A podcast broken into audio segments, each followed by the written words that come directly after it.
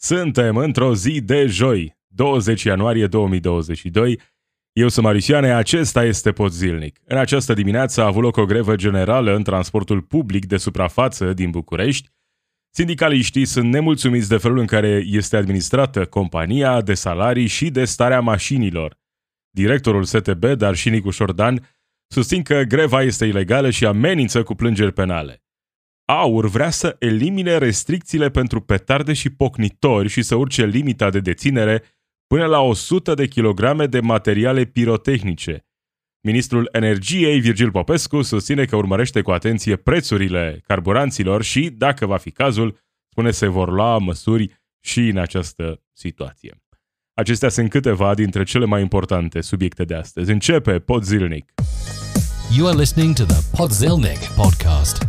News and commentary from a progressive perspective. În această dimineață, traficul din București a fost dat peste cap de o grevă generală în transportul public. Angajații STB uh, au intrat în grevă spontană în această dimineață după ce au mai protestat și zilele trecute. Autobuzele, trolebuzele și tramvaile STB au rămas în depouri și autobaze. În aceste momente în care vorbesc eu, greva e încă în desfășurare, oamenii sunt nemulțumiți de felul în care este administrată compania, sigur și de salarii în același timp. Avem această grevă care a dat peste cap traficul în capitală în această dimineață, dar hai să înțelegem mai întâi ce se întâmplă. Avem uh, acest conflict între angajați, sindicaliști, companie și se pare uh, și primarul capitalei. Nicu Șordan. Câteva imagini uh, și puțin sunet de la protestul organizat ieri, în care oamenii îi cereau demisia directorului general al FPP, nemulțumiți fiind de felul în care se raportează, sigur, la sindicat, în același timp de felul în care acesta administrează compania. Cer demisia acestui. Înainte de mai multe comentarii, hai să vedem de fapt ce reclamă angajații STB și apoi ce spune directorul STB, dar și Nicușor Dan. În acest moment, sindicaliștii spun că au făcut nenumărate adrese la primărie și la prefectură, încă din noiembrie anul trecut. N-au primit niciun răspuns. Aceștia spun că există acum posibilitatea intrării în insolvență a companiei din cauza unor datorii de aproape un miliard de lei la ANAF. Se plâng și de lipsa unui contract colectiv de muncă, de desfințarea unor posturi dar și de probleme cu piesele de schimb, cu anvelopele care în unele situații sunt vechi și în stare extrem, extrem de proastă. Uh, oamenii vor să fie plătiți pentru uh, munca pe care o depun, așa cum este uh, normal să se întâmple, cer evident și o majorare de salariu, pentru că acum, indiferent dacă faci parte dintr-un sindicat sau nu, dacă în 2022 salariul tău nu a fost majorat, de fapt a fost redus. După explozia facturilor, după inflația de anul trecut, dacă salariul tău nu a fost majorat în niciun fel, de fapt ți-a fost redus salariul anul acesta. Uh, asta e una dintre uh, cerințele sindicaliștilor. Dar și mai important, uh, vor rezolvată problema în care se află compania în acest moment, vor să fie, în primul rând, auziți vor să participe la o conversație cu cineva, la o discuție, să înceapă conversația de care e nevoie pentru a depăși situația. Vor în același timp mai multă responsabilitate din partea conducerii, vor ca actuala conducere să fie schimbată pentru că, spun ei, uh, oamenii aceștia sunt uh, irresponsabili. Directorul STB este irresponsabil și nu știe uh, să gestioneze așa cum trebuie compania. Directorul STB ce spune? Spune că această grevă este ilegală și că uh, e pregătit cu plângeri penale. Amenințările uh, clasice atunci când vorbim despre acțiuni sindicale. Nicușor Dan, am sesizat instanța, avem și plângeri penale contra sindicaliștilor. Mai mult decât atât, Nicușor Dan spune că această grevă este ilegală pentru că în perioada stării de alertă în care România se tot află de mult timp, grevele sunt ilegale ca să înțelegem atitudinea lui Nicu Șordan, să înțelegem atitudinea directorului STB. Dacă ești unul dintre oamenii care a petrecut, poate, nu știu, zeci de minute sau ore în frig în această dimineață, așteptând tramvaiul, autobuzul, firobuzul, e de înțeles că poți să fii puțin frustrat, puțin supărat. Dar în același timp, e și mai important să fii solidar. Să înțelegi că ceea ce cer sindicaliștii, în general, nu doar în cazul acesta particular, e ceea ce ar trebui să avem posibilitatea să cerem fiecare dintre noi. Condiții mai bune de muncă, să fim recompensați pentru munca noastră și compania la care lucrăm, lucrăm să fie administrată în mod corect. Puțină democrație și la locul de muncă. Altfel, dacă democrație e doar o dată la patru ani, aia nu e democrație când ești pus acolo să uh, pui o ștampilă pe niște oameni care, într-o mare măsură, nu te reprezintă. Reprezintă interese economice care, de cele mai multe ori, nu au nicio legătură cu tine. E nevoie de solidaritate să înțelegem că e normal să avem aceste cerințe din partea sindicatului, dincolo de acuzațiile că e o luptă politică. Ce că ca totul e o luptă politică. Totul e politică. Afirmații din astea că e o luptă politică. No shit, totul e politică. Dar, până la urmă, din toate cerințele pe care le-am văzut, din toate uh, motivele pentru care a pornit greva aceasta, n-am văzut nimic ilegitim. Oamenii se plâng că e posibil ca această companie să intre în insolvență pentru că, la rândul său, STB nu a recuperat niște bani pe care ar fi trebuit să recupereze într-o sumă foarte mare. Se plâng, de asemenea, că nu au piese de schimb, că nu au anvelope așa cum trebuie, n-au mai fost înlocuite de ani și ani de zile și în același timp vor o mărire de salariu de 200 de lei. Încă o dată, dacă salariul tău nu a fost majorat în 2022, de fapt a fost micșorat. Dacă nu crește măcar uh, în, a, uh, în raport cu inflația, e mai mic anul acesta. 100% legitime uh, aceste doleanțe ale sindicaliștilor. Iar cei care spun, stai, păi, STB e aproape în faliment, lucrezi pentru o societate care e aproape în faliment, cum să vii să ceri bani mai mulți? Într-o zi ca asta, vedem cât de important este transportul public. Transportul public nu trebuie să facă profit. Transportul public trebuie să fie subvenționat și să fie chiar mai bine subvenționat de acum înainte.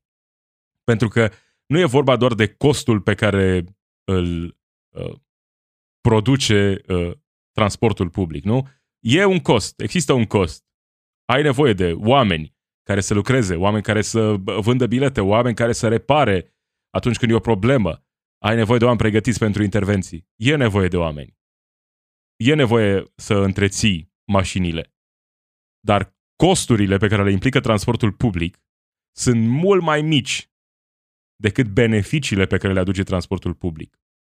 Să crezi că o companie ca STB, transportul public în general, că ar trebui să producă profit, e absolut stupid. Nu trebuie să producă profit și trebuie să fie subvenționată, pentru că, încă o dată, e atât de ușor să vezi într-o zi ca asta cât de mult din economie depinde de o bună funcționare a sistemelor de transport public. Câte companii private beneficiază în mod direct de transportul public. Pentru că foarte mulți milioane de angajați circulă cu transportul public. Fără transportul public, orașul s-ar bloca. Transportul public are o valoare în sine. Nu trebuie să fie făcută acolo uh, o strategie astfel încât hai să facem ca de la anul să avem profit. Nu. O inițiativă și mai bună, hai să fie gratuit transportul în comun și să fie uh, mai bine uh, pregătită strategia, să avem cât mai multe mașini pentru că atunci când cineva se hotărăște, ca atunci când cineva se hotărăște să renunțe la mașina personală, să aibă o experiență pozitivă. Nu să stea înghesuit acolo în autobuz sau să aștepte 20 de minute, 30 de minute în stație. Transportul ă, în comun trebuie încurajat și încurajat inclusiv prin subvenții, inclusiv prin dezvoltarea rețelei, prin mai mulți angajați, prin mai multe mașini în teren. Pentru că beneficiile la nivelul societății, la nivelul economiei, sunt mult mai multe decât toate costurile pe care le poți include pe listă. Așadar, ceea ce spun oamenii aceștia e absolut legitim. Că e și o luptă politică. Explicăm uh, din lista asta uh, ce e politic. Vor să fie schimbat directorul companiei. Pentru că e incapabil, pentru că vine cu astfel de inepții, imediat plângeri penale. Plângeri penale împotriva sindicatelor, pentru că asta am fost învățați în România să distrugem sindicatele, să fim împotriva sindicatelor, pentru că, din păcate, într-o proporție uriașă, sindicatele mai activează doar acolo unde vorbim de fie de companii unde statul e acționar majoritar, fie uh, în sectorul public. Prea puține sindicate mai există, din păcate, în sectorul privat și ar trebui să existe. Când ne uităm cu gelozie la uh, țările unde lucrurile funcționează mai bine, de ce funcționează lucrurile mai bine? De ce, de exemplu, în țările nordice, uh, nici măcar nu e nevoie de salariu minim pe economie? Pentru că în toate domeniile există sindicate. Pentru că există mai multă democrație, inclusiv la locul de muncă.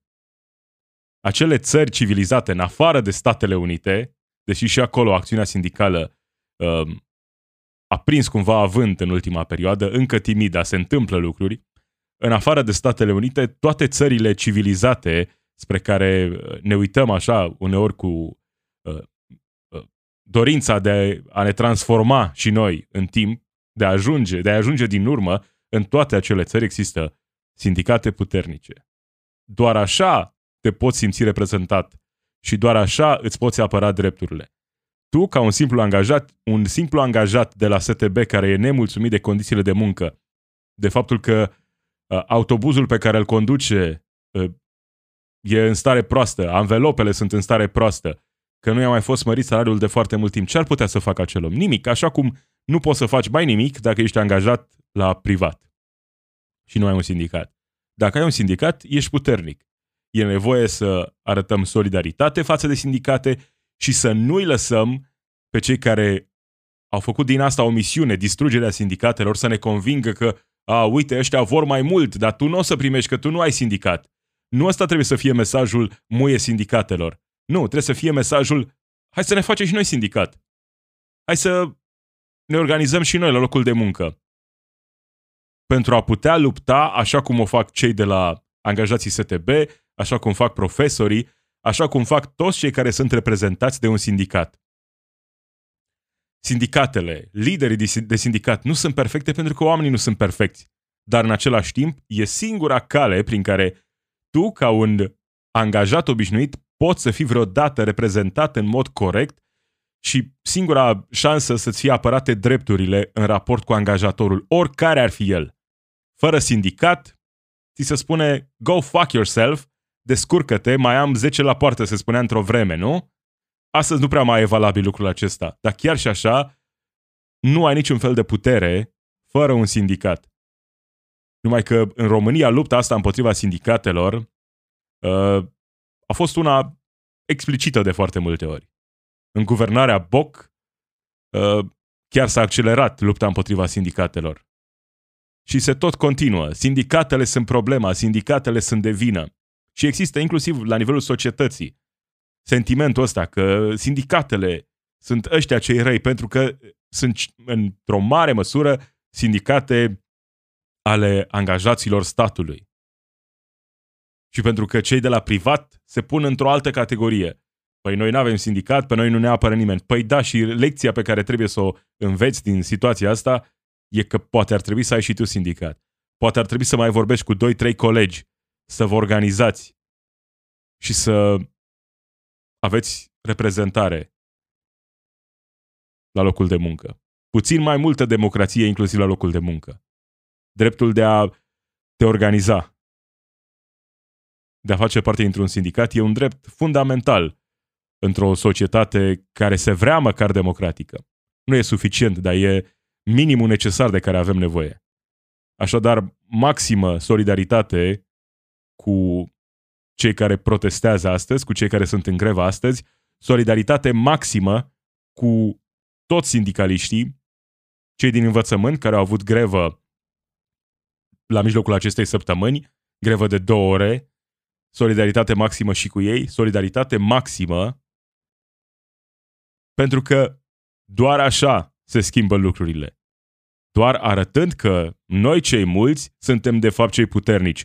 Noi cei mulți putem face ca lucrurile să se schimbe, ca lucrurile să se îmbunătățească. Și doar atunci când suntem împreună, când facem parte, ca în această situație, dintr-un sindicat, când suntem uniți cu obiective comune împotriva celor puțini, dar din păcate încă puternici. Ce face partidul lui George Simion? Aur. Ei bine, Aur vrea să elimine restricțiile pentru materiale pirotehnice. Liber la pocnitori și la petarde. Limita de deținere urcă la 100 de kilograme pentru persoane fizice sau companii neautorizate. Știrea asta am văzut-o mai întâi pe Hot News cu link către fanatic.ro. Recunosc, nu e cea mai bună sursă, dar ă, subiectul e oricum interesant. Un grup de parlamentari AUR în frunte cu George Simion a depus un proiect de lege prin care ar fi eliminate o mare parte din restricțiile impuse accesului populației la petarde și artificii. Asta vine în contextul în care uh, în mediul online uh, a fost inițiată o uh, petiție care a strâns 60.000 de semnături uh, privind interzicerea completă a pocnitorilor. Evident, a venit în perioada în care eram cu toții asaltați de pocnitori, petarde și artificii. Acum, ce vrea să facă AUR? Partidul acesta, partidul lui George Simion, vine și lansează această inițiativă prin care se elimină din restricții. Restricții care oricum nu sunt respectate, din păcate. Adică avem o lege, dar nu prea e aplicată. Ei vor cumva să legalizeze situația. Oricum nu se aplică legea pe care o avem, hai să facem în așa fel încât să, să fie 100% legal. Avem proiectul acesta de lege, inițiat de George Simion, alături de alți patru deputații acestui partid, Antonio Andrusceac, Georgel Bădiu, Raisa Enachi, Dumitra Mirea și Silviu Păunescu. Vor să legalizeze situația în care ne aflăm acum, în care e adevărat că sunt interzise într-o mare măsură petardele și poclitorile, dar în realitate am văzut în perioada sărbătorilor ce se întâmplă uh, pe străzile din România. În această lege există un articol care spune așa este interzis ca persoanele fizice neautorizate și operatorii economici neautorizați pentru operațiuni cu articole pirotehnice să dețină o cantitate mai mare de 100 de kilograme masă brută din total, din, în total din cele destinate publicului larg. Sigur, prevederea sună ca o interdicție, dar în realitate important e de reținut această parte. 100 de kilograme masă brută în total, adică tu, cetățean al României, ai dreptul să deții până în 100 de kilograme de materiale pirotehnice. De ce ar avea nevoie un cetățean al acestei țări să dețină 100 de kilograme de materiale pirotehnice? Ne pregătim pentru o acțiune militară cu 100 de kilograme de persoană? Ce își propune partidul acesta să se întâmple în România în perioada următoare cu legalizarea situației în care ne aflăm, de fapt, unde, în special în perioada sărbătorilor, e absolut liber oricine dorește să cumpere tot felul de materiale periculoase, tot felul de petarde și pocnitori, în multe situații extrem de periculoase și am văzut cât de periculoase sunt cu adevărat. Limita de deținere la 100 de kilograme.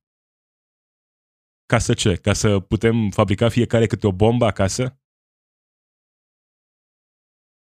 Care e logica partidului acesta? Să fie libertate, nu? Libertate până la 100 de kilograme de materiale pirotehnice.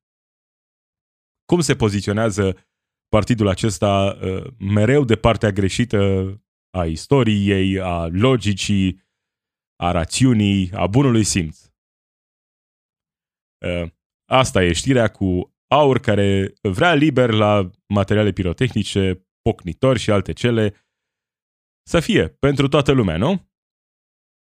100 de kilograme ți ajung? E bine? Acum, dacă a merge în aceeași direcție în care merg oamenii aceștia cu teorii conspiraționiste, e că uh, își pregătesc armata, nu de, de fani cu bombe artizanale, nu?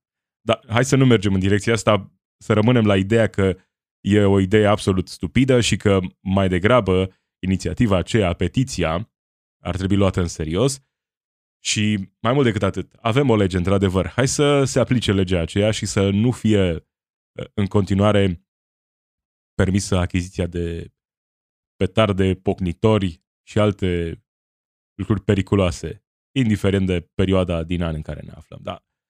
Până acolo, uite, avem pe cei de la AUR, care insistă cu această inițiativă. Ministrul Energiei, Virgil Popescu, spune că urmărește cu atenție prețurile la carburant și dacă va fi cazul, vor fi luate și acolo măsuri. Asta după ce au fost luate măsuri insuficiente, e adevărat, dar măcar s-a întâmplat ceva în ceea ce privește prețul la energie electrică și la gaze. În același timp, suprapus, mai avem și uh, criza aceasta a prețului benzinei motorinei. Ei, nu știu dacă mai găsești undeva în țară benzină normală uh, la sub 6,40. Nu știu, poate dacă ai noroc să găsești sub 6 lei 40 benzină în România, benzină standard. Explozie uriașă a prețurilor în ultima perioadă, după ce uh, puțin timp părea că s-au mai calmat lucrurile, scăzuse sub 6 Acum uite că e aproape de 6,5 lei, în multe situații chiar depășind 6,5 lei prețul benzinei în România. Ce o să facă ministrul energiei? O să zică, da, știți, plafonăm, plafonăm la 6,4, așa cum au făcut și acum. Au plafonat prețul energiei electrice la prețul pe care îl oferă cei mai mulți dintre furnizorii mari. Ca să nu existe, de fapt, nicio plafonare sau doar plafonare în acele situații în care vorbim de, nu știu, poate un furnizor mai mic care are un preț mai mare. În realitate, îi încurajează pe oamenii aceștia să țină prețurile mari sau chiar să le majoreze mai mult. De ce să nu le majoreze mai mult dacă oricum ai lor clienți nu se vor simți afectați? Pentru că, știi, ă, a hotărât statul că e plafonat. Atât și restul compensează, da? Ă, asta ă, pare să tot facă ministrul energiei, să lanseze uneori declarații care pot suna chiar bine, uite, se întâmplă, sunt atenți, chiar fac ceva oamenii aceștia, dar în realitate să nu se întâmple nimic. Pe lângă crizele noastre suprapuse din interiorul țării, mai avem și criza aceasta, Rusia, Ucraina și NATO, de cealaltă parte. Acum, ce spune Joe Biden, președintele Statelor Unite, într-o conferință de presă susținută ieri, Bănuiesc că Putin va ataca, trebuie să facă o mișcare, ne vom spori prezența militară în România dacă Rusia invadează Ucraina. Asta spune Joe Biden, președintele Statelor Unite. E destul de greu în această perioadă să găsești informația adevărată și să o separi de propagandă. Și când mă refer la propagandă, sigur, mă refer la propaganda, propaganda Rusiei, dar în același timp și propaganda care vine din direcția cealaltă. Pentru că nu poți să-ți imaginezi, dacă ești o persoană rațională, că propaganda vine doar de la ruși, de la Putin, nu că nu ar veni, vine, iar americanii sunt niște îngerași, iar de acolo nu vine propaganda. E evident, e un război al propagandei, nu există îngerași în povestea aceasta, nu există uh, oameni care să poată pretinde, pretinde că, știi, noi suntem de fapt cei corecți, noi vrem doar stabilitate și pace. Lucrul ăsta e departe de adevăr. E foarte multă propagandă și, cum spuneam, e, e greu chiar și atunci când uh, urmărești toate evenimentele să separi lucrurile reale de propagandă. Da, situația e dificilă. În același timp, dacă încerci să înțelegi perspectiva rusească. Imaginează-ți că Rusia lansează o, nouă alianță militară uh, și Canada se hotărăște să facă parte din alianța militară a Rusiei. Cum ar reacționa Statele Unite? Sigur, ăsta e un scenariu SF, dar doar ca să înțelegem puțin perspectiva uh, din care privesc rușii sau Putin situația asta.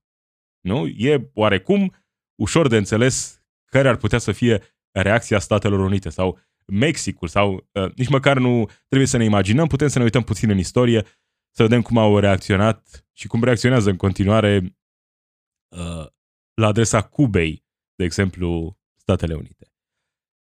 Nu că Rusia ar fi niște îngerași, sunt departe, dacă e să alegi cu care dintre cele două mari puteri, știind că există probleme în ambele părți, cu care te aliezi mai degrabă, mergem cu americanii, că măcar ne simțim mai apropiați cultural după atâția ani de uh, propagandă, de filme, uh, cultural sunt, ne simțim acum, unii dintre noi, poate mai apropiat de americani. Dar dincolo de asta, uh, multă propagandă în toate direcțiile. Un lucru e sigur, un conflict armat nu e de dorit pentru nimeni niciodată. Lucrul ăsta clar n-ar trebui să se întâmple. Ceea ce face Putin în Ucraina e clar intimidare, simte că are putere, simte că e puternic în raport cu multe țări europene și are nevoie să-și mai uh, crească popularitatea inclusiv în interiorul țării, cu mai multă propagandă împotriva Ucrainei, împotriva NATO, s-ar putea să-i chiar uh, reușească lucrul acesta. Asta e situația cu propaganda americană, propaganda NATO, dar și propaganda Rusiei, care circulă zilele acestea pe internet. Unde suntem noi? Suntem cumva la mijloc în situația asta și lucrurile ar putea deveni, uh, știi, trăim vremuri interesante și ar fi bine să nu trăim vremuri atât de interesante.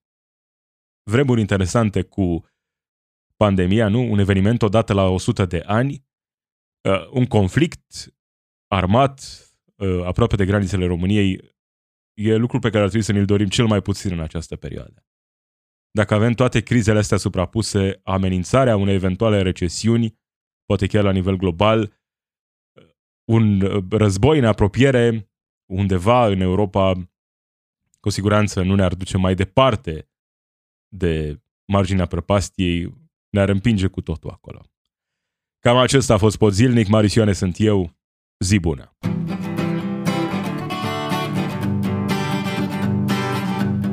It's we who run the weapons plants and fight the wars they wage, and who work consumer hotlines from the inside of a cage.